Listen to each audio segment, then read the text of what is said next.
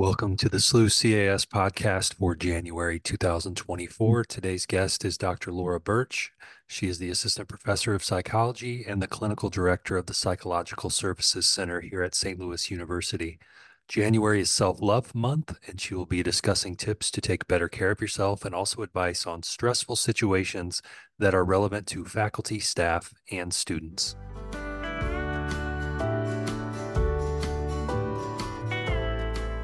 January is Self-Love Month. Self-Love Month is a time to appreciate yourself and invest time in conscious physical, spiritual, and psychological growth. It involves prioritizing your happiness and your well-being. Your needs won't take care of themselves. You should pay attention to yourself on this amazing holiday. Self-Love Month is all about building self-worth and getting what you deserve.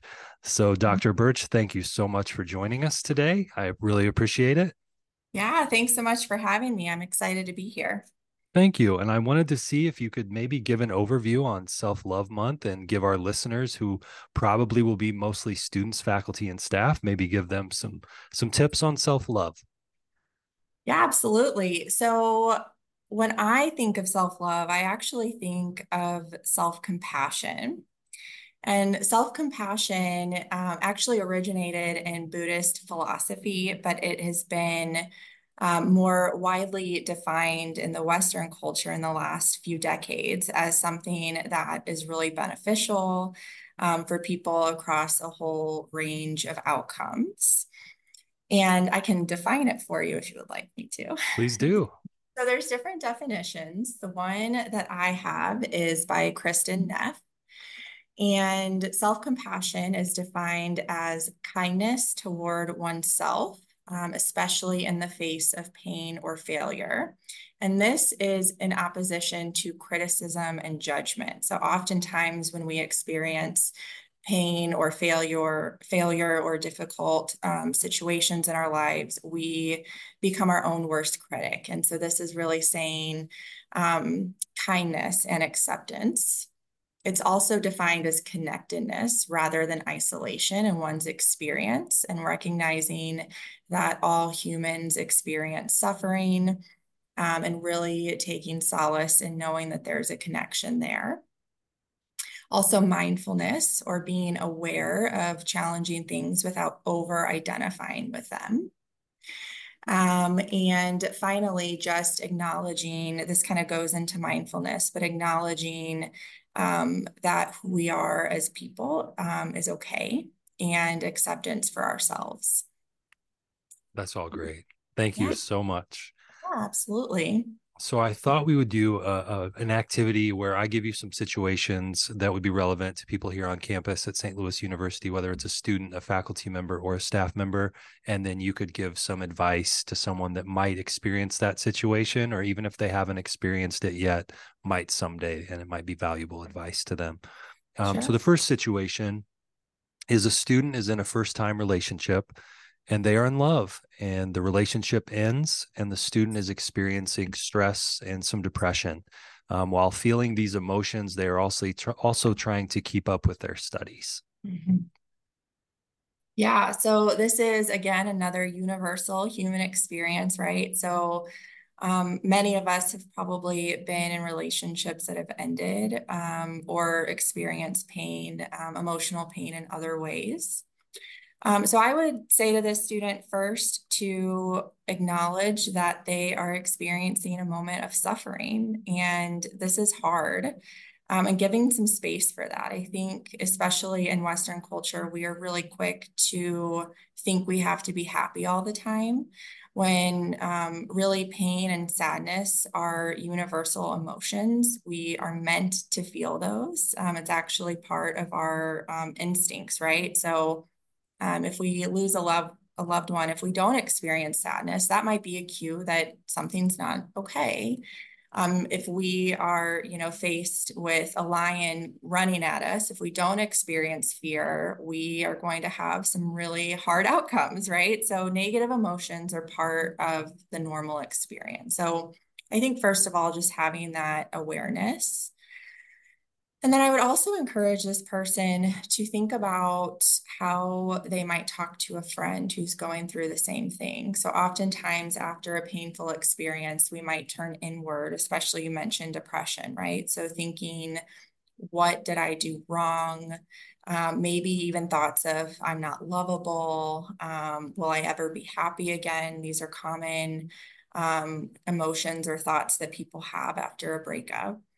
And so really kind of slowing down and saying, this is hard, this is painful. And what would I say to someone who is going through the same thing? Would I be telling my friend, you're unlovable, you just ended a relationship, you're never going to be happy again? Of course not, right? That you would never speak to someone else like that. And so instead, what would we say to a friend, and how could we say that to ourselves and just extend kindness? And again, this universal principle of I'm not alone in this. I'm not the only person who's ever been heartbroken, and reminding yourself of that too.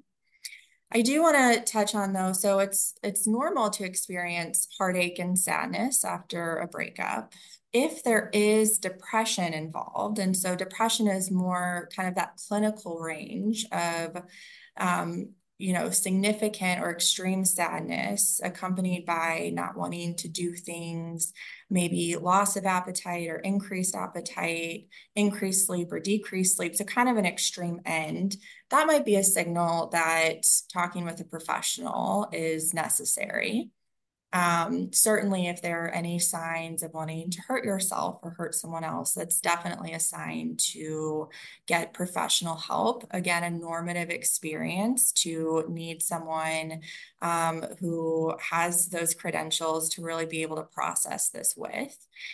So that would be a sign that you might need to go talk with a counselor, maybe at the UCC, or a therapist at the Psychological Services Center. Both are here at SLU.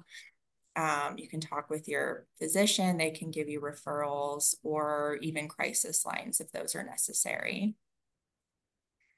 That was perfect. Thank you. And I think that's very helpful advice for anyone experiencing those things. Yeah, absolutely. So the next one is a staff member is a new parent and is dealing with a lack of sleep because, as we know, babies don't always sleep. They need to stay on top of their job, but they're having a lack of focus and energy at times. What can they do to get their energy and focus?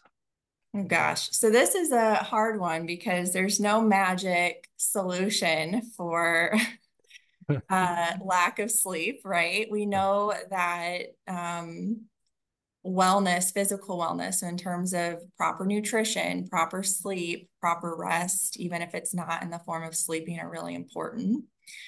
So when any of those are disrupted, it becomes challenging. So I would encourage this staff or faculty or person in general, again, to have some kindness to themselves that this is hard, and maybe to reflect on expectations they have of themselves. So is giving 80% enough for a few months? This isn't forever. You said that this is of a new child, right? So an infant. Yes. Okay. Yeah. Mm-hmm. So especially then, this is not forever. There is a light at the end of the tunnel. And how can I pour into myself during this challenging time? How can I be kind to myself? How can I give myself recognition that I can't be a superhero right now? Or quite frankly, they probably are being a superhero, but can't go above and beyond right now, maybe at work, and that's okay. But also really connecting with others who are going through the same thing. As humans, we need things to feel normalized. We need to feel connection with other people, to know we're not alone. And it can be really easy to be isolated as a new parent. So maybe that's joining support groups. There are lots in the community. You can even go on the antiquated Facebook and find some support groups there, and really connecting with other people, and getting rest where you can. So maybe that is, if you have an office, closing the door for 10 minutes and doing some mindful breathing, or even laying your head on your desk. Maybe that's on the drive home doing some mindful exercises, or even just some soothing music to kind of debrief after the day, after work, getting some quiet time there. One thing that I do want to highlight is a lot of times when people think of self-compassion, they think about it as being an excuse or too touchy-feely, or if I'm too self-compassionate, I'm going to give myself too much slack and I'm going to be lazy, or it's too self-indulgent. And in fact, it's the opposite. So data have shown that people who are able to stop and slow down for a moment and acknowledge their humanness, their humanity, that they're not alone and that it's okay to struggle and experience hard situations, they're actually more likely to work harder. They're more likely to be in better positions to make good decisions, to use positive coping skills, and their outcomes are actually better. So something I want to highlight too, that this is not an excuse to be lazy or whatever the myth might be, but instead it actually leads to improved outcomes.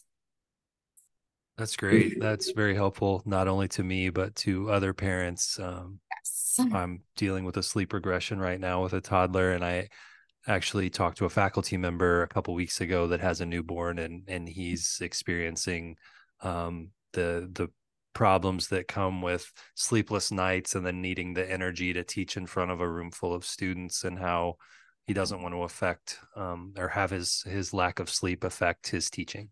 Yeah, it's tough. I remember I have a 15-year-old, and I remember those times. Well, even she ended up being a great sleeper. She was sleeping through the night by 3 months, but those 3 months were some of the most challenging in my life. And in fact, a few years ago, I got a puppy, and it's silly to compare a puppy with a newborn, but I was not sleeping for several months with my new puppy. Sure. And kind of the joke in my home is, if I'm not sleeping, I'm a bit of a monster. And so everyone's like, oh, make sure mom gets her sleep, make sure mom gets her sleep. Yep. And it's just the reality, right? So even thinking through for this professor, how can you talk with your students and just show your humanity that, hey, I'm struggling right now. Yeah. And I want to do a good job. I have office hours, come talk to me. I'm doing my best. And I might not be at 110% right now, and here's what's going on. Yeah. And of course, asking for help. I know that not everyone has this, but if you have family or loved ones who are willing to come hold a baby for a few hours while you get some alone time or take a nap. Again, I know it's not feasible for everyone, but really using your support system. Yeah. Yeah. Thank you. That's very helpful. The third one is very common. A student is suffering from test anxiety and they have a big week of final exams coming up. Yeah. Ooh, that's a tough one, right? Because we place so much expectation on ourselves, and there's also a reality to it. So if we don't do well, there might be consequences to that. So sometimes when we think about self-kindness or talking ourselves through things, we catastrophize. So we make situations bigger than they are. And that's probably likely what's happening here. But also there might be a reality where if you don't do well on a test, then it might bring your GPA down. So there's kind of a clash between catastrophizing and this reality that feels really overwhelming. So I would encourage this person to really pour into their physical well-being, their mind and body. So really making sure in general, but especially the weeks leading up to these tests or this one test, to be eating well, to compartmentalize. So maybe give yourself 2 hours where you literally set a timer and study during those 2 hours. And then when the timer goes off, make yourself stop, because studying all day, pulling all night, or studying for 8 hours at a time actually is not helpful for test performance.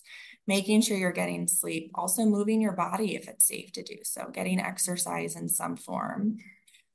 Getting outside time as you can. I know winters in St. Louis are tough, but if you can get outside for 15 minutes, do those things to really calm your nervous system. And then really think to yourself, okay, how can I survive this if I don't do as well as I hope? So kind of thinking through, I like to say worst case scenario. This doesn't work for everyone. It does work for me. So even coming on this podcast, I thought, oh gosh, what if I say something silly? Everyone's going to hear. And then I thought, okay, well, what's the worst case scenario and how could I cope with that? It's actually called coping ahead in the psychological world. So let's say you took a test and ended up not doing super well on it. How could you cope with that? Have you been through other hard things that you could survive this? Could you talk to your professor? Could you ask for ways to make it up? Could you ask for extra credit? These aren't guarantees, but it can help kind of reduce the pressure we might put on ourselves to perform well. Also, this is not so much therapeutic as it is practical, but go to office hours. Professors love when students come to them. So if you're going to office hours, really build that relationship. That can also help ease some of the pressure for test taking. And then going into the test, so day of and while you're taking it, taking big, deep breaths to slow our sympathetic nervous system. So that's what causes us to feel anxiety. So taking a breath, so if you actually place your hands on your rib cage and take a big breath in, you should, your ribs should be moving. So they should be going up. So taking a few big breaths to really calm our system, maybe do some imagery beforehand. You can Google imagery exercises. These are all ways to kind of soothe our nervous system. Thank you. That's very helpful. Yeah. The next one is a faculty member is experiencing high levels of anxiety because they have a deadline for a book they are writing and they are teaching 3 courses. They're trying to balance that and also have a good family life balance. Okay, so there's a lot going on here. And if this were a client of mine who was coming in for this problem, I might ask them, is this workload realistic? And maybe it is. But I think sometimes we overwork ourselves and then feel really anxious about overworking ourselves. So you might start there. Is it realistic to have all of these things? And if it is, or maybe the person has overcommitted, they can kind of think through, how do I not do this in the future? But regardless, right now I've overcommitted. So I think some of these same principles, really compartmentalizing. So from 10 to noon, I'm going to focus on prepping for this course. And then I'm going to give myself a 30-minute brain break or mindfulness break or nature break or rest break. And then from 1 to 2:30, I'm going to spend time writing. And long term, that is not necessarily what I would recommend, to just compartmentalize your life all the time. But when we have periods in our life that are really stressful that we have to get through, that can be really helpful to kind of break down things that feel really overwhelming and help us to meet deadlines. Great. Thank you. We have 2 more. Okay. A student notices that their roommate is showing some signs of depression, but the roommate says they are fine and to leave them alone. You touched a little bit earlier on depression, so maybe you could speak on some warning signs and what a friend should do if they do notice that their friend is experiencing some depression. Yeah. So this is another tricky one, because in this scenario, the friend is asking to be left alone. And so then we've also got boundaries and respect, right? So if someone is saying, I don't want to talk, I want to be left alone, I'm okay. How do we navigate worrying about them while also respecting their boundaries? And I don't think that there's a perfect solution here. I think it is kind of dependent on the relationship you have with your roommate or friend. And maybe in the past, the friend has said, when I shut down, that's a warning sign. And you know that, versus kind of navigating this for the first time. So what I would suggest to this individual is to ask the roommate if they would be willing to talk for 10 or 15 minutes, just so that they can make sure that they're okay and kind of share, I won't keep pestering you, but here are some things that I'm noticing, and name facts, right? So keep it less about impressions or less about assumptions. That's the word I'm looking for. Less about assumptions and instead the facts. Here's what I'm noticing. I'm noticing that you're not as talkative as normal. I'm noticing that you're sleeping more and I'm worried and I'm wondering if there's anything I can do to support you. So again, not pushing the boundary too much. We want to respect them. However, there are some warning signs. So if the friend is showing absolutely no motivation to do things, if they are sleeping a lot or not wanting to get out of bed, if they're saying anything about hurting themselves, this is really when, as a friend, it is appropriate to kind of help intervene. And we can't do the work for our friend or roommate. But this is where you might go to the UCC or the Psychological Services Center and say, here's what's going on and I'm really concerned. You could even call a crisis line. So 988 is a crisis line that gets you to 24/7 help. There's lots of lines, though. I'm happy to share those and say, here's what's going on. How do I support them? If you have, a class with the friend, maybe you could talk to your professor about it and loop in other people.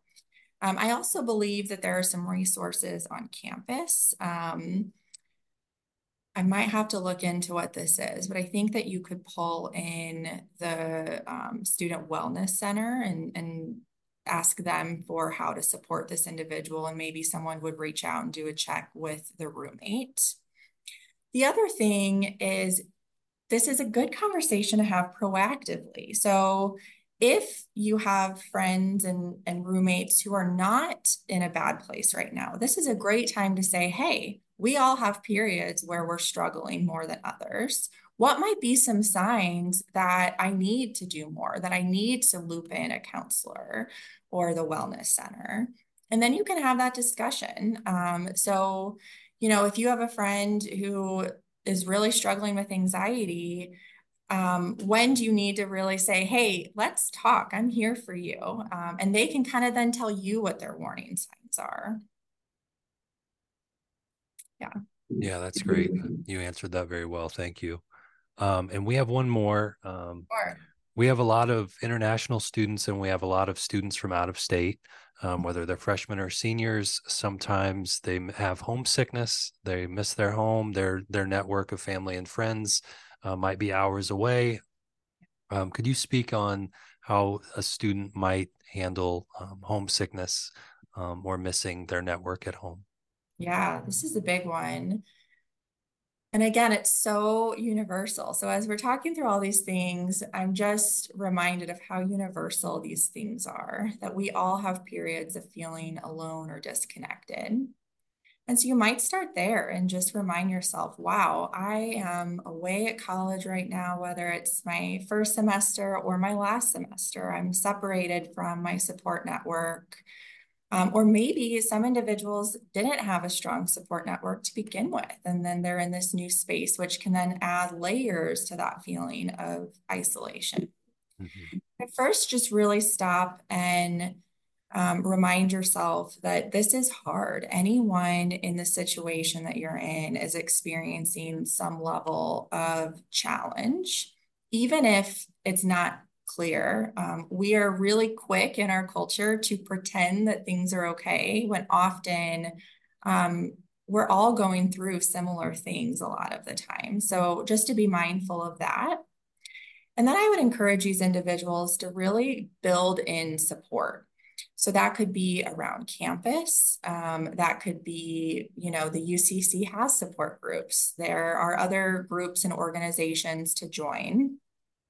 Looking in the community, you can Google, meetup groups, or again, I know I'm really showing my age here with Facebook groups, but there are lots of kind of things through social media that you can meet up locally on. I would also encourage individuals struggling with this to really push themselves. So to think about things maybe as an experiment. I'm going to experiment going up to this classmate that I've chatted with in, psychology, my psychology class, and see if they would want to hang out, maybe get a coffee or get lunch or walk to the next class together. And maybe they'll say no, maybe they'll say yes, but I'll treat it as an experiment, right? And so not putting kind of more into something than it's worth. A lot of times we talk ourselves out of things. And also, you know, maybe with loved ones, setting up a weekly phone call, a biweekly pen pal system or email check-in or FaceTime or Zoom call or something like that, really to build in that support and to just frequently remind yourself that there's a light at the end of the tunnel. This isn't forever. And if I'm willing to put myself into maybe vulnerable positions, I'm also able to build from there. And as Brene Brown would say, when we're being vulnerable, that is when our deepest connection really can happen. So I would encourage students to really think through that. Thank you so much. Dr. Burch, thank you for joining us today. You gave us a lot of helpful tips on Self-Love Month and also some situations that I think a lot of our listeners experience. So thank you for joining us today. We really appreciate it. Yeah, thanks so much for having me.